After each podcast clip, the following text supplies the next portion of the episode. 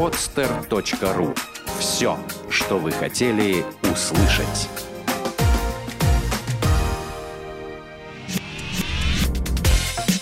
Тренировочный день. От мечты к цели. Авторская программа Виктора Маркина. Здравствуйте! Вы слушаете новый выпуск программы «Тренировочный день». Программа о том, как с помощью занятий спортом укрепить и улучшить физическое состояние организма, как поддерживать себя в хорошем эмоциональном и психологическом состоянии. Моя цель и цель гостей нашей программы – рассказать вам о том, как сделать вашу жизнь ярче, наполнить вас жизненной энергией и позитивным отношением к жизни – рассказать вам о том, как с помощью спорта можно изменить жизнь к лучшему. И сегодня в гостях тренировочного дня мастер спорта по бодибилдингу, КМС по пауэрлифтингу, призер множества городских и российских соревнований по бодибилдингу, также тренер с десятилетним стажем Антон Дегтярев. Привет, Антон. Привет. Сегодня мы поговорим о такой монументальной теме, как э, похудение.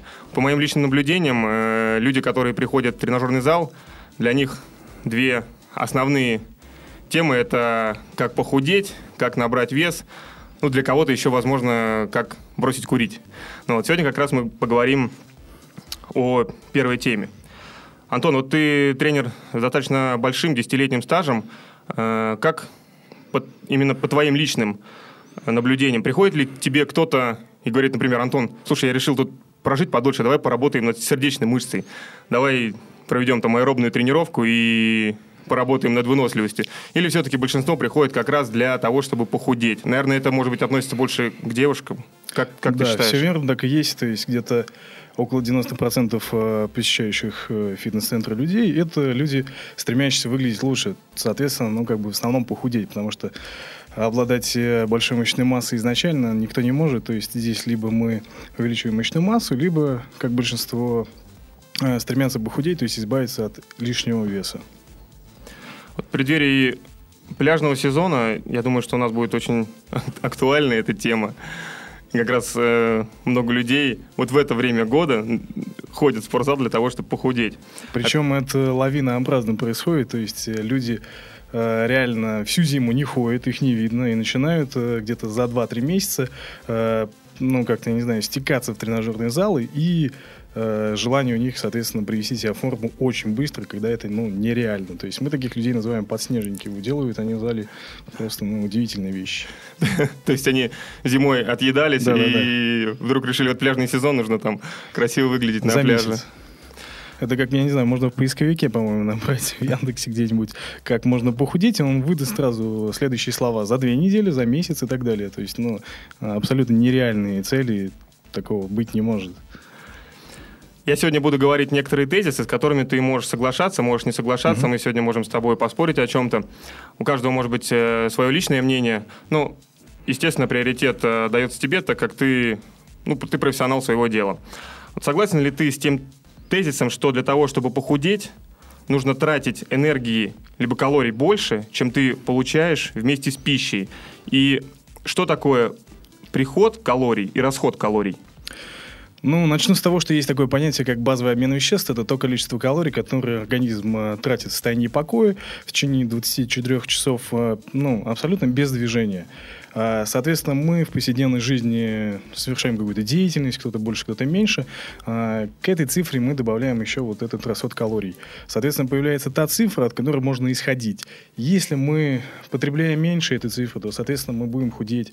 Если мы потребляем а, примерно столько же калорий, то у нас вес будет оставаться неизменным.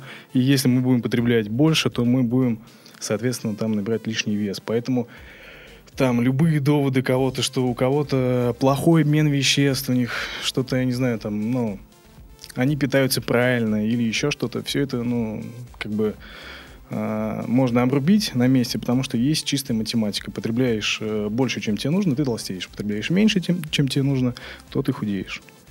Вот смотри, э, мы коснулись расхода энергии, да, э, которая состоит из двух составляющих. Ты сказал, что это обмен веществ и Второй момент – это наша активная или неактивная физическая деятельность. То есть любая физическая деятельность, которая ведет к расходу калорий. Да. То есть благодаря вот этим двум составляющим человек там, либо набирает, э, либо худеет. Соответственно, если мы говорим про обмен веществ. У разных людей обмен веществ может быть э, быстрее, у кого-то медленнее. Соответственно, для того, чтобы ну, это логично, для того, чтобы похудеть, да, надо, чтобы обмен веществ был быстрее. Можно ли ускорить обмен веществ? Так, начну с того, что различия в обмене веществ э, как бы естественно есть, но они не такие большие, как э, могут быть э, в расходе калорий в течение дня. И самая большая, большая разница в том, что э, человек ест и, соответственно, какое количество калорий он потребляет. Недавно э, с девушкой смотрел передачу по BBC 10 Э, вопросов о питании, которые вы не знаете. И там э, был эксперимент над женщиной, которая, э, как она думала, питалась правильно всю свою жизнь, но не могла похудеть. То есть там были определенные замеры того, что она в течение дня потребляет. Вот, и выяснилось, что, соответственно, она потребляла намного больше, нежели чем она думала. С обменом веществ у нее в итоге все оказалось в порядке.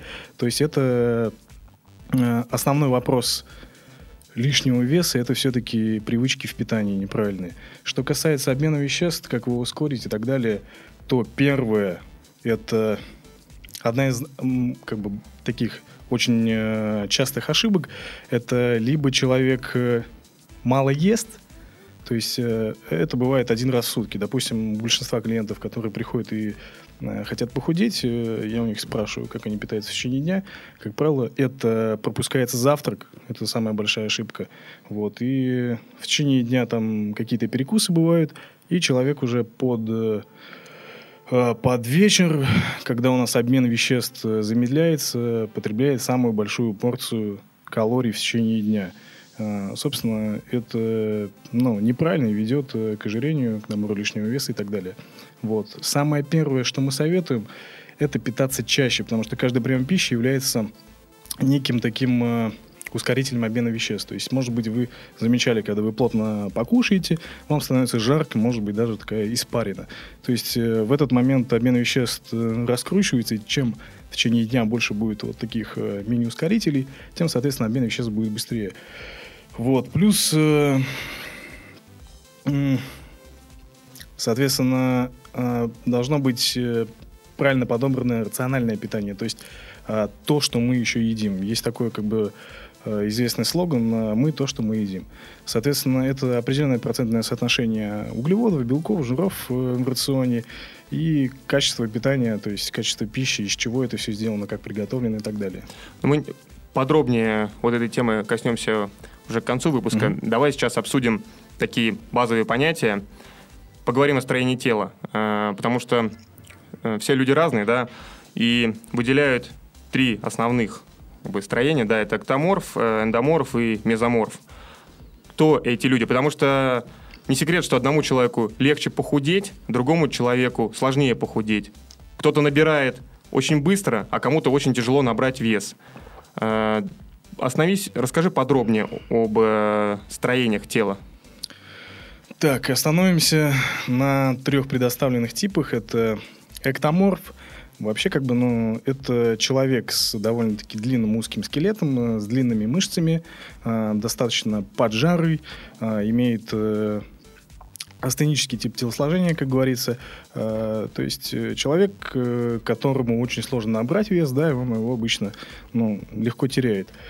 Далее это эндоморф, человек, который имеет достаточно крупную кость, большую мышечную массу и некоторый как бы, излишек веса в виде жира.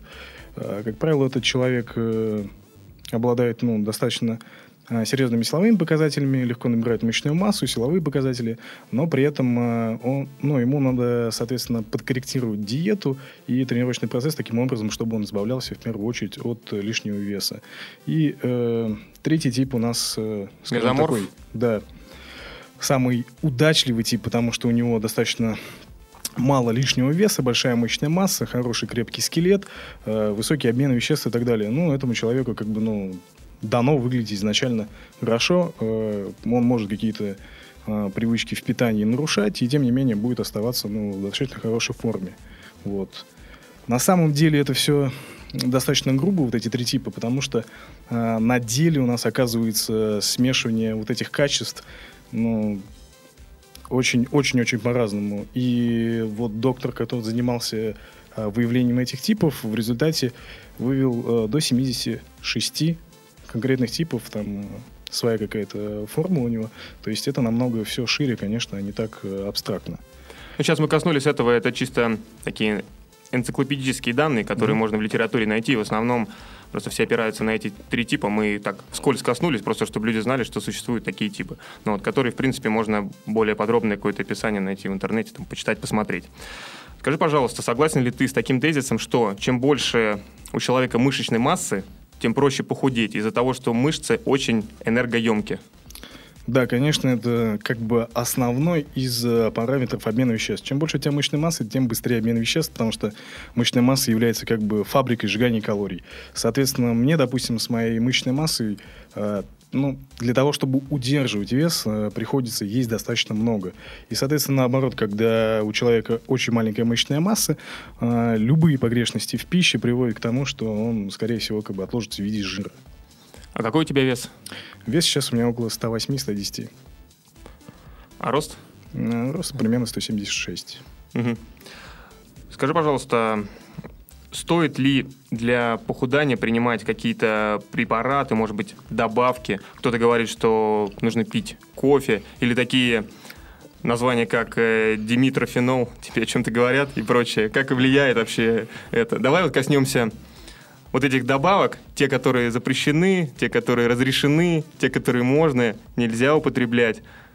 Чуть-чуть подробнее. Может быть, это немного там будет и химии, конечно. Мы не говорим, что это хорошо и что это нужно делать, но этого стоит коснуться. Начну чуть подальше, что ну, добавки это прежде всего добавки к основной пище. То есть то, с чего человек должен начать, это изменить свои какие-то привычки в жизни, в режиме и так далее. То есть он должен э, какие-то делать физические упражнения, нагрузку себе давать.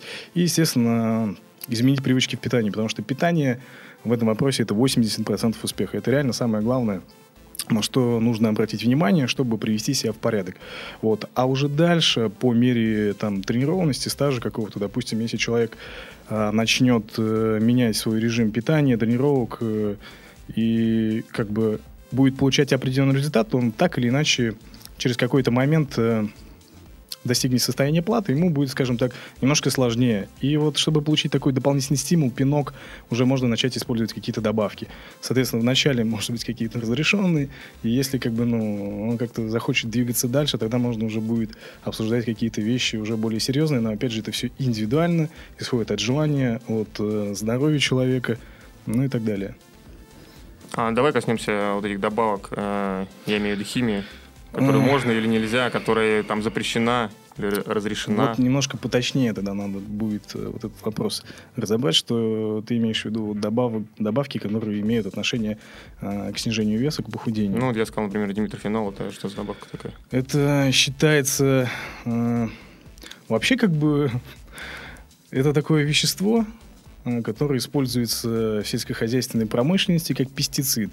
Используется так же, как э, крысиный яд и детонатор для динамита. То есть, ну, такие как бы вещи очень страшные.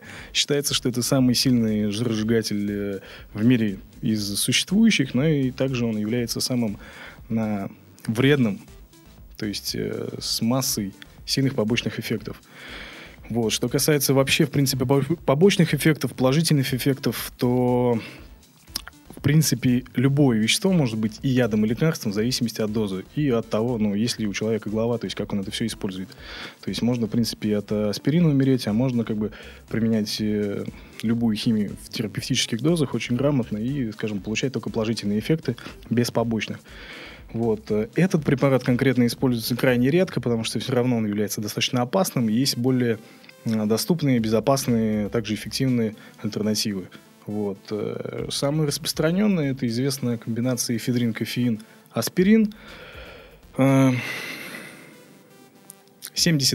э, э, продаж спортивного питания когда-то составляла именно за счет продажи именно жиросжигателей на основе эфедрина, кофеина и аспирина. Сейчас в Российской Федерации эфедрин под запретом, он является сильнодействующим веществом, то есть его сейчас ну, по законодательству Российской Федерации можно причислить э, к тем же препаратам, как и ну, наркотики, героин и так далее. В Америке, например, это разрешено. У нас как бы немножко все сложнее. То есть в России за это еще можно срок получить? Да, легко. Причем, ну, такие случаи есть, и когда попадают э, в места не столь отдаленные, как бы не люди, распространяющие какие-то, ну, реально вредные вещества, там, наркоманы, да, и так далее, а спортсмены. Это как бы, ну, не очень приятно, что у нас так происходит. Мы ни в коем случае не призываем употреблять эти препараты для похудания, но в любом случае знать это нужно. Ну, во всяком случае, можно это знать, да. Мы сейчас с тобой обсудили такую составляющую, как э, обмен веществ, да, при похудании там. И давай сейчас поговорим о физической активности. То есть это вторая составляющая расхода. То есть кардиотренировки, тренировки с отягощениями, может быть, кроссфит. Что еще влияет на расход калорий? Кстати, влияет ли стресс, влияет ли переживания, какие-то нервы? Вот влияет ли это на расход калорий, соответственно, влияет ли это на похудание? Стресс и так далее, да, конечно же, влияет на расход калорий, но индивидуально, как бы у каждого. Кто-то будет худеть, кто-то будет полнеть. Здесь еще как бы э, все зависит от того, во что этот э, стресс будет вытекать. Э, многие, как знаешь, заедают стресс какими-то сладкими и так далее, соответственно, они будут только набирать лишний вес. Кто-то, наоборот, голодает, не ест, он будет худеть. Вот, что касается физических нагрузок, то, естественно, лучше всего прибегать к услугам тренажерного зала. Это самое эффективное средство. Вот. Э, ну и также какие-то аэробные занятия. Это все желательно сочетать. То есть примерно 45 минут, час должно быть силовой работы и примерно 20-60 минут э, кардио нагрузки. Вот. Если нет возможности ходить в зал, то какие-то элементарные хотя бы упражнения можно выполнять дома с собственным весом и делать э, пробежки по утрам в парке. Смотри, э, подведем небольшой итог, резюмируем все, что мы сейчас с тобой сказали. Есть э, две точки зрения. Первая точка зрения – это то, что нужно создать э, недостаток в калориях за счет изменения питания. То есть, соответственно, ты, как мы вначале сказали, тратишь энергии, тратишь калорий больше, чем калорий поступает с пищей. Это основной закон, из-за которого ты, грубо говоря, начнешь худеть. Да? И есть вторая точка зрения, что ты за счет увеличения физической нагрузки начинаешь худеть, но при этом, возможно, не так жестко регулируешь прием калорий, прием пищи. Скажи, как, по твоему мнению, проще?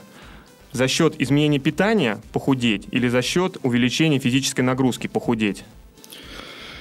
Проще и эффективнее, конечно, за счет э, изменения э, в питании, так как, допустим, э, часовая прогулка это, скажем, для многих будет ну, достаточно трудной задачей. Она при этом э, ну, за, за час нагрузки вы потратите примерно 250-300 килокалорий, что содержится в обычной булочке.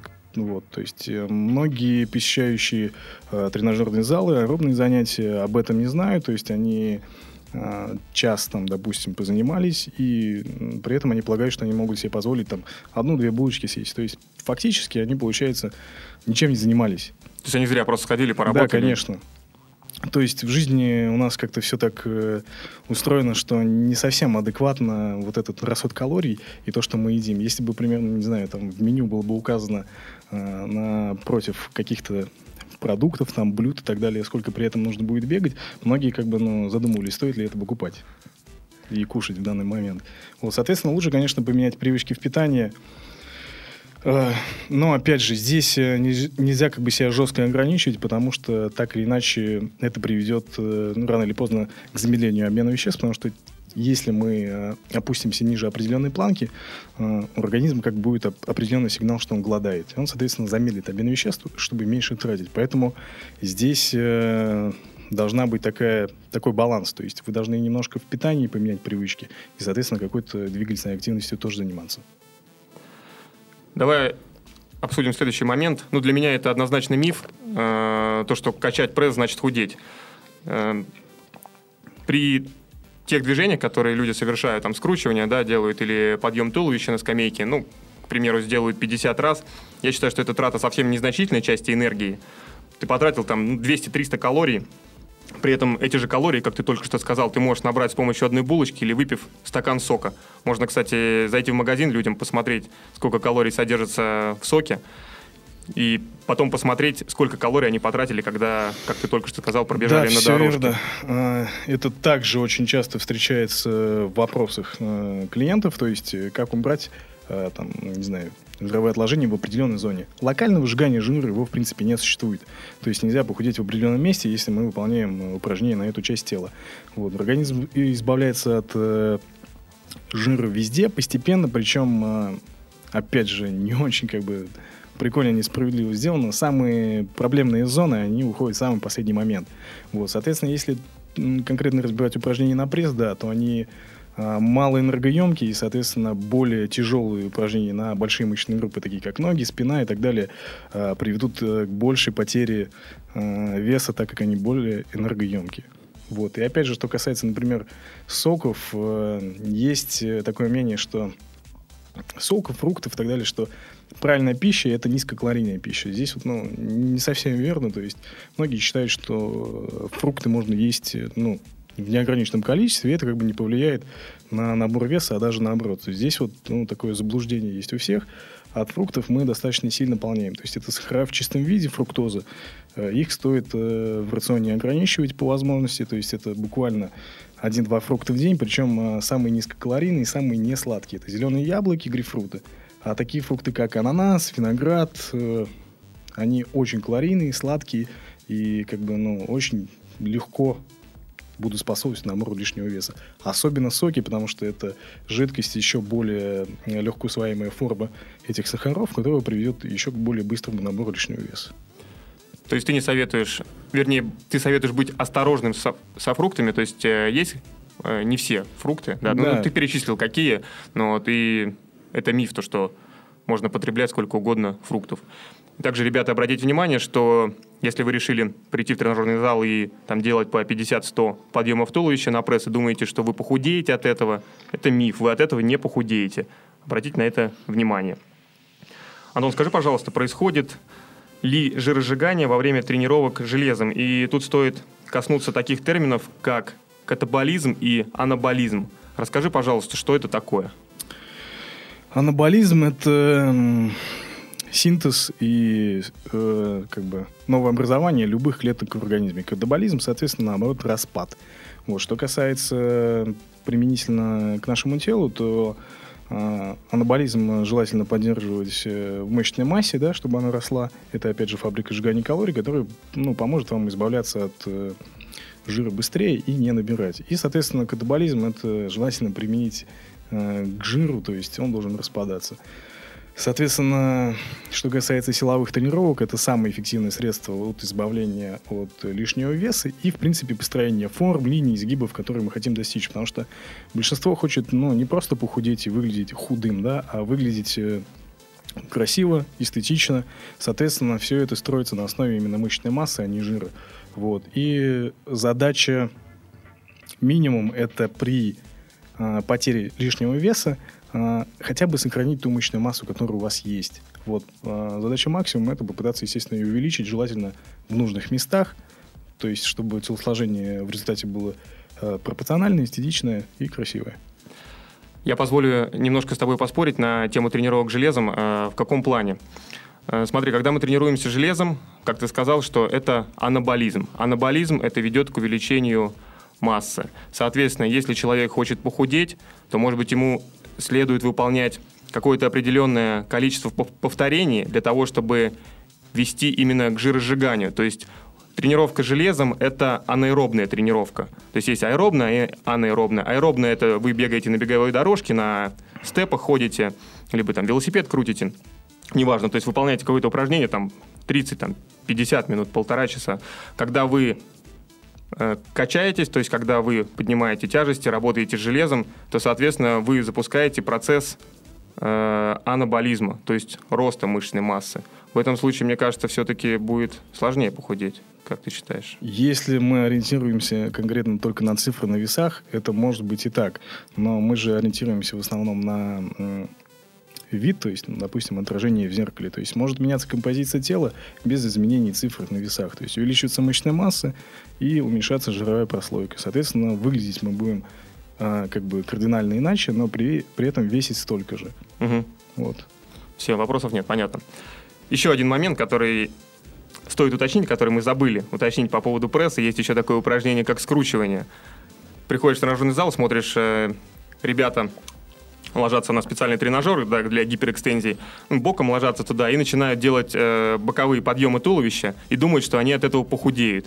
Твое мнение, похудеют они от этого или нет? Здесь даже конкретно не то, что они похудеют, они при этом думают, что они уменьшатся в талии, то есть талию сделают уже, тоньше и так далее. Соответственно, да, опять же, это одна из ошибок.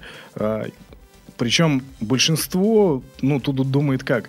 А, чем тяжелее, тем эффективнее. То есть еще берут дополнительное отягощение, что приводит только к развитию мышечной массы в данной области. То есть это косые мышцы живота которые при гипертрофии сделают вашу талию только шире и объемнее. То есть, естественно, никакого локального жира, э, сжигания жира э, не будет, а будет только э, прирост мышечной массы именно в этой области.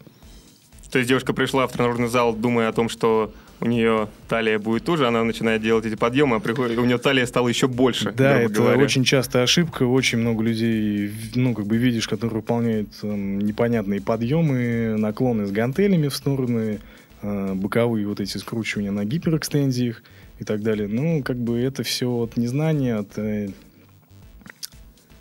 очень, вот это такой момент очень интересный. Почему-то в тренажерный зал, когда люди приходят, они выполняют, ну, абсолютно вещи, которые как бы несовместимы с тем, э, что является правильным, грамотным, откуда они это берут, вот мне как бы непонятно. То есть, если бы я пришел, допустим, на секцию, там, я не знаю, большого тенниса или там ну, любой другой какой-то вид, мне в голову не пришло заниматься самостоятельно и что-то выдумывать. У нас почему-то менталитет такой, что как бы, ну, либо идет э, тупое копирование, опять же, неправильного исполнения упражнений и так далее, то ли э, ну, люди реально сами пытаются что-то придумывать, там, я не знаю, опять же, какую-то информацию черпают из интернета, опять же, которая очень бывает э, противоречивая, как бы неправильная, неграмотная. Вот. Э, то, чем должен э, заняться человек, в первую очередь, когда пришел в тренажерный зал, это начать тренироваться у тренера, потому что у нас 90% занимающихся не получают результата вообще. Они не умеют качаться, ну, тупо говоря, не умеют. То есть, э, ну, и, соответственно, в клубе есть люди, которые могут э, им помочь, то есть э, с определенным опытом, знаниями и так далее.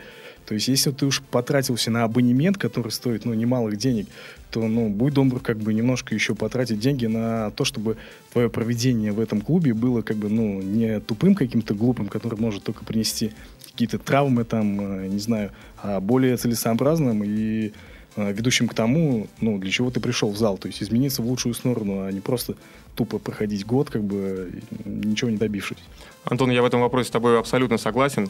Сейчас очень много информации в интернете. Во-первых, сейчас тренироваться и ходить в тренажерный зал – это модно, то есть многие ходят только ради того, чтобы ходить там, э, ну, потому что это модно, да. Там можно быть зачекиниться где-нибудь э, в тренажерном зале, пофоткаться перед зеркалом, вообще супер класс. В туалете. Э, да. Самая, самая популярная фишка, это фоткаться в туалете. Вот. И в интернете много информации, которая не соответствует действительности, много шарлатанов и непрофессионалов. В данном случае мы разговариваем с тобой как с профессионалом, и я думаю, ребята увидят твои фотографии потом э, к подкасту и поймут, что ты за спортсмен, что ты за человек, и, в принципе, тебе, тебе можно верить. Давай поговорим теперь... Я выдвину следующий тезис, такой, который многие люди считают правильным, правильным, да, ты стал есть правильную пищу, вареную курицу, овощи и прочее, и думаешь, что ты худеешь, но при этом ты набираешь, ты набираешь еще больше калорий, чем если бы ты набирал с помощью вредных продуктов. То есть есть ли, э, скажем, правильно ли это, что ты стал есть пищу правильную, но при этом худеешь? Либо ты ешь пищу правильную, но при этом не худеешь. Где, где правда? Скажем так, опять же, получается так, что правильная низкокалорийная пища, ее довольно-таки сложно употребить в большом количестве. То есть это такая пища, как э, ну, мясо, рыба, птица, там, курица, крупы и так далее. То есть это объемная пища. То есть ты когда ее приготовил, она достаточно в большом объеме. И чтобы получить из нее большое количество килокалорий, килокалорий, реально нужно съесть очень много. Калорийная пища, фастфуд, джанк-фуд, он достаточно как бы легко в тебя влетает, и при этом ты получаешь э, там, в два, в раза больше килокалорий, чем тебе нужно. Вот поэтому, ну, этот тезис не совсем как бы верный. Много здоровой пищи не съешь. И, ну, реально очень сложно будет съесть в таком количестве. По поводу здоровой пищи я подчеркну еще основной момент. То есть даже ты ешь, если ты ешь здоровую пищу, ты должен считать калории – то есть ты можешь съесть здоровой пищи столько калорий, больше, чем которые ты можешь переработать, ты все равно будешь набирать. Ты думаешь, что ты ешь вареную грудку, что ты ешь овощи, но при этом ты не худеешь, а при этом ты, ты отказался от фастфуда, но ты здоровой пищей набираешь калорий больше, чем тебе нужно. Ну, опять же, если взять э, чисто математику, то да, вряд ли ты, конечно, наберешь как бы лишний вес, потому что, как правило, качественная пища, она не приводит э, к набору лишнего веса. Но если ты из этой пищи потребляешь э, то количество калорий, которое тебе хватает, чтобы компенсировать твои энергозатраты и так далее, да, то худеть ты вряд ли будешь. Тебе нужно реально просто будет урезать какое-то количество килокалорий, либо повысить свои физнагрузки. То есть опять небольшое резюме э, к этой теме, что не факт, когда вы будете есть здоровую пищу, овощи, куриные грудки, вы начнете худеть. Далеко не факт. Давай теперь поговорим о таких диетах, как кефирная диета, э, диета, там, не знаю, Ларисы Долиной, Лолиты Милявской, там, какая есть еще, кремлевская диета. Есть ли какое-то мнение у тебя по этому поводу? Что ты думаешь, насколько это эффективно или неэффективно? Ну, они бывают э, настолько разные, как бы, и все зависит от того, реально, что она из себя представляет. Кремлевская диета э, достаточно популярная и эффективная. На самом деле она несет э, истоки из чисто спортивной деятельности. Опять же, это чисто бодибилдерская диета, являющаяся, ну, низкоуглеводная. Высокобелковая низкоуглеводная диета. Еще я называю диета Аткинса, и потом, не знаю, более, может быть, современное название – это кремлевская диета. Вот. Суть ее в том, что ты потребляешь малое количество углеводов, а мы в основном а, толстеем не из-за лишнего употребления а, жиров, а из-за лишнего употребления углеводов.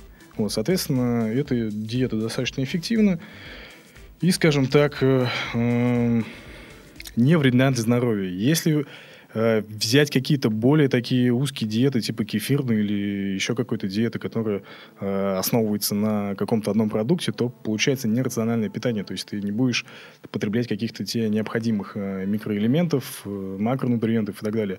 То есть э, это может как бы немножко как бы пойти тебе на вред. То есть э, питание должно быть сбалансированное по витаминам, минералам, клетчатке, белку, углеводам. То есть, ну, обычное здоровое питание. Это довольно-таки несложно и не является чем-то таким экстремальным. То есть многие, а, услышав слово диета, у них в голове либо это голодать, либо это ну, есть невкусно.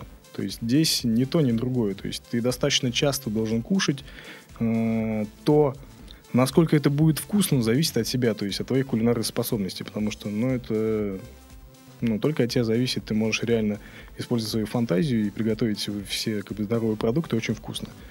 Вот, при этом а, особо себе ни в чем не отказывает. То есть это довольно-таки разнообразное питание. А, ты не голодаешь, ты ешь э, достаточно вкусную пищу и худеешь. Позволю высказать свое мнение по поводу кефирной диеты. Да, когда ты начинаешь э, пить только кефир, это ограничение в калорийности, но есть такой закон равновесия, что когда ты быстро и резко понижаешь э, калорийность, то твое тело начнет оберегать тебя и замедлять твой обмен веществ соответственно, физическое состояние, ну, ты будешь чувствовать упадок сил, такой будешь ходить разбитый, можно попробовать, кстати, это действительно так, ты там мучиться будешь и прочее. И организм начинает запасать э, еду в виде жиров, как основного источника энергии. И, соответственно, есть такой эффект суперкомпенсации. То есть ты, наоборот, наберешь именно жира еще больше. Да, может такое произойти. Это то, о чем я уже говорил, когда ты ешь недостаточно а, определенного уровня, организм начинает снижать обмен веществ, и Э, как бы в таком состоянии голодовки любую пищу, которую он получает, он ее старается запастись, чтобы, ну, как бы тупо не умереть. Вот, это такие, как бы, адаптивные способности организма, которые нам, э, видимо, еще от предков достались, когда, ну, непонятно было, когда человек поест, то есть убьет он мамонта, там, не убьет мамонта, насколько ему хватит килокалорий, соответственно, э, человек научился делать определенные запасы. Вот, соответственно, чтобы такой ситуации не, не было, нужно идти от обратного, то есть питаться до, достаточно часто и регулярно. по поводу учета калорий с помощью справочника. Стоит ли учитывать? Какое твое мнение? Стоит начать с того, чтобы позаписывать пару дней и понять, э, сколько ты чего потребляешь. То есть примерно понять, на каком э, количестве калорий ты держишься, да, и от этого уже исходить. То есть э, вначале, скажем, урезать свою калорийность на 500 килокалорий, возможно, даже не сильно меняя при этом рацион продуктов, потому что если ты их урежешь, то ты уже будешь худеть, даже если и как бы там 50-40% э, рациона твоего питания может быть составляют не совсем здоровые продукты. То есть достаточно сложно будет э, в психологическом плане перейти на достаточно жесткую диету, если ну, ты к ней не привык. То есть потихонечку, потихонечку, от простого к сложному. Сначала уменьшил э, количество килокалорий на 500, потом убрал какие-то, там, не знаю, вредные продукты, сладкое, мучное, жирное. И как бы это все приведет к постепенному сбросу веса и не скажется там э, психологически на том, что ты в какой-то момент сорвешься, и сработает э, как раз вот тот эффект суперкомпенсации, о котором ты говорил, когда организм как губка начнет запасывать, ну, запасать еще большее количество килокалорий и лишнего веса. Ну, твой совет все-таки посчитать, да, несколько дней, сколько калорий потребляешь. Да, чтобы и... знать, от чего тебе нужно исходить. Угу. Но это очень важно, потому что если ты, например, не считая, что ты, получается, не контролируешь этот процесс, а если ты не контролируешь, соответственно, ты не управляешь. Я в предыдущих программах очень часто говорил о цели и мотивации, то есть например, цель похудеть, да, ты должен для себя поставить какую-то цель, например, через там, месяц достигнуть, там, что ты сбросишь, ну, к примеру, 5 килограмм, да, и ты видишь эту цель, ты к ней стремишься. Соответственно, если ты не ведешь учет калорий, ты не понимаешь, сегодня ты съел, там, не знаю, три курицы, 10 яиц, завтра ты съел одну курицу и одно яйцо. Соответственно, тебе нужно смотреть, насколько изменяется калорийность, грубо говоря, твоего дня, для того, чтобы ты мог контролировать процесс похудания, либо набора. Соответственно, контролируешь количество пищи, которое ты принимаешь. Скажи, пожалуйста, насколько не вредно для здоровья худеть? Я имею в виду, насколько килограмм в неделю, в месяц не вредно похудеть? Я думаю, что это, во-первых, э, все сугубо индивидуально, то есть кто-то может э, терять достаточно большое количество веса, кто-то, ну, кому-то будет это просто очень сложно сделать физически. То есть это зависит от здоровья человека, от его обмена веществ, от э, физической подготовленности и так далее. Но как бы общепринятые нормы это примерно килограмм, максимум два в неделю. И то это достаточно быстрый темп. я бы остановился на килограмме в неделю, потому что это ну, достаточно такая реальная цифра, которая э, будет способствовать э, нормальному изменению тела э, без потери мышечной массы. Потому что очень частая ошибка, когда ты быстро худеешь, ты также теряешь э, большое количество мышечной массы и постепенно э, за счет ну, уменьшения ее ты опять же достигнешь состояния платы, когда тебе будет похудеть уже сложно. То есть обмен веществ будет понижаться. И опять же, это не очень верно и не очень правильно в плане... Ну, это может э, негативно сказаться на здоровье. Соответственно, где-то вот килограмм, полтора неделю это максимум.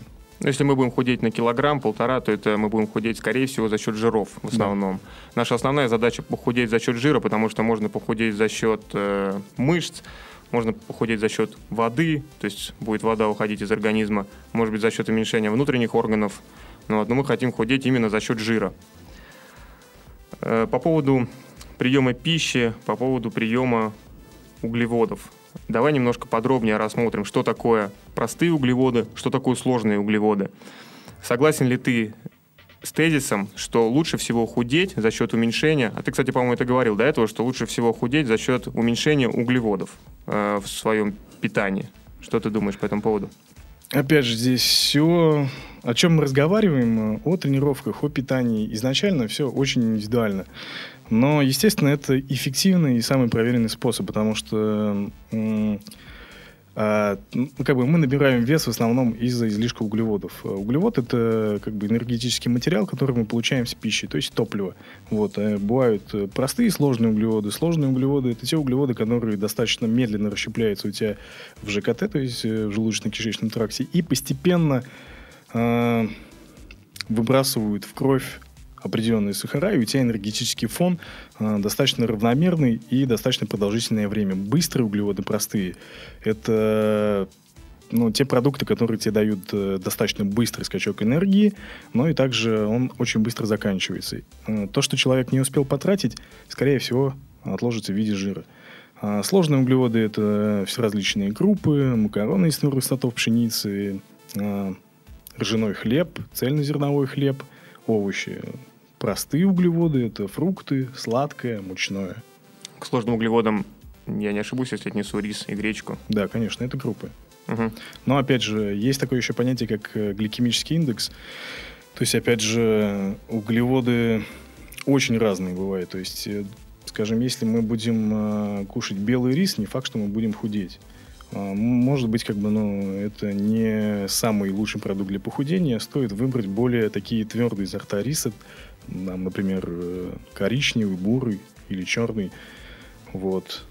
Опять же, то же, то, то же самое касается и макаронных изделий. То есть а, есть лапша, достаточно такая, ну, быстрый углевод с высоким гликемическим индексом. Есть, э, допустим, ну, качественные итальянские макароны из твердых сортов пшеницы, которые являются уже достаточно сложным продуктом. Они и варятся дольше, вот, и, соответственно, более, ну, подходят для диеты. Совет, который дают э, все тренеры, все люди, которые разбираются в питании, диетологи, что нужно убрать быстрые углеводы, соответственно, сахар, сла... ну, в общем, все сладкое, да. Да, это то, с чего как бы, ну, следует начать, это избавиться от э, простых углеводов в рационе. И потом как бы, ну, уже корректировать э, остальное количество килокалорий, углеводов э, в течение дня. Это также должно быть э, правильно м, сбалансировано. То есть э, то время, когда мы нуждаемся в углеводах и в энергии больше всего, это утренние часы. А также утренние часы у нас наиболее быстрый обмен веществ, поэтому углеводы как бы принято кушать в первой половине дня. То есть, допустим, на завтрак мы кушаем кашу, в обед э, рис, гречу, а после 4 часов э, мы стараемся ограничивать и переходить на такие продукты, как овощи, то есть э, желательно углеводы после 4, после 6 уже не употреблять. То есть мы сложные углеводы употребляем в первой половине дня. Да, все углеводы дня. любые мы употребляем в первой половине дня, даже если в рационе какие-то присутствуют быстрые углеводы, то желательно их э, употребить пораньше, когда у нас обмен веществ быстрее, и, скорее всего, организм усвоит их более правильно использует именно как э, энергетический материал, а не как э, какой-то там, ну, запас на будущее. Также, я думаю, из питания, из рациона питания стоит убрать все жирное и жареное, так как жареное это жарится на масле. Стоит употреблять сырое и вареное. Наша основная задача, чтобы организм в качестве источника калорий использовал жир, который накоплен в организме, а не тот жир, который поступает с едой. Так ли это? как бы он будет использовать и тот, и тот, э, если мы находимся в энергодефиците, да, то, соответственно, организм будет э, употреблять собственный жир, то есть его э, расщепление будет для получения энергии. Если ты потребляешь э, то количество калорий, которое соответствует твоим энергозатратам и базовым обмену веществ, то он будет использовать жир, полученный из пищи в качестве энергии. Вот, опять же, жиры жирам рознь. Есть полезные жирные кислоты, такие как которые содержатся, например, э, в качественной рыбе, э, в яйцах, э, в оливковом масле, в льняном масле. Эти жиры не откладываются как излишек, они, наоборот, способствуют избавлению от твоего ну, внутреннего накопленного жира. И есть такие жиры, которые являются вредными для нас. Это, опять же, подсолнечное масло, все, что мы используем для жарки, животные жиры, то есть которые содержатся в мясе, в сале. Э, Такие, то таких продуктов как бы следует избегать. Также те жиры, которые используются в кондитерских изделиях и так далее. Коснулись углеводов, давай поговорим о белке в питании. Какое место стоит отвести белку? Сложно сказать, опять же, все индивидуально. Это либо первое, либо второе место. Но есть такое, как бы, положение вещей, что если у тебя э, в рационе достаточно много белковой пищи, организм э, перестраивается именно на э, снижение веса. То есть дефицит углеводов, соответственно, чуть большее количество белковой пищи в рационе при- приводит к тому, что организм перестраивается на снижение веса. Белок является основным строительным материалом для наших мышц. И он как бы не создает излишков энергии. Излишки энергии создают, грубо говоря, углеводы. Да, Да, А в белок- основном мы как бы толстеем от углеводов. Белок, если даже мы его съедим, ну, лишнее количество, он не отложится в виде жира, максимум как бы покинет организм через одно место. И в условиях диеты нужно пол- получать качественный белок. Из каких продуктов ты посоветуешь получать белок? Это нежирные сорта мяса, птицы. Очень полезная, как я уже говорил, рыба, так как содержит полезные жирные кислоты. А, молочные продукты, яйца. Вот, то есть, ну, всем известные как бы продукты. Самое лучшее из мяса, я знаю, что телятина, она, по-моему, наименее жирная. Самая жирная, по-моему, баранина.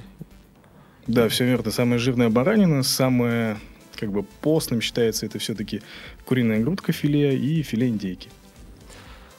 Подведу опять небольшое резюме э, вот нашей вот этого блока, да, беседы. Необходимо убрать жиры, убрать углеводы, ну, убрать не полностью, оставить сложные углеводы, использовать лучше вместо них белки. Уменьшить углеводы простые, это сладкое, используем сложные, это рис, гречка, плюс овощи, сырые, либо на пару и вареные. Лишаем тело быстрого источника энергии, когда убираем углеводы, и, соответственно, тело начинает компенсировать э, за счет внутренних запасов, то есть за счет жира. Да, все правильно. Что будет вообще, если полностью убрать углеводы? Знаком ли ты с таким термином, как кетоз?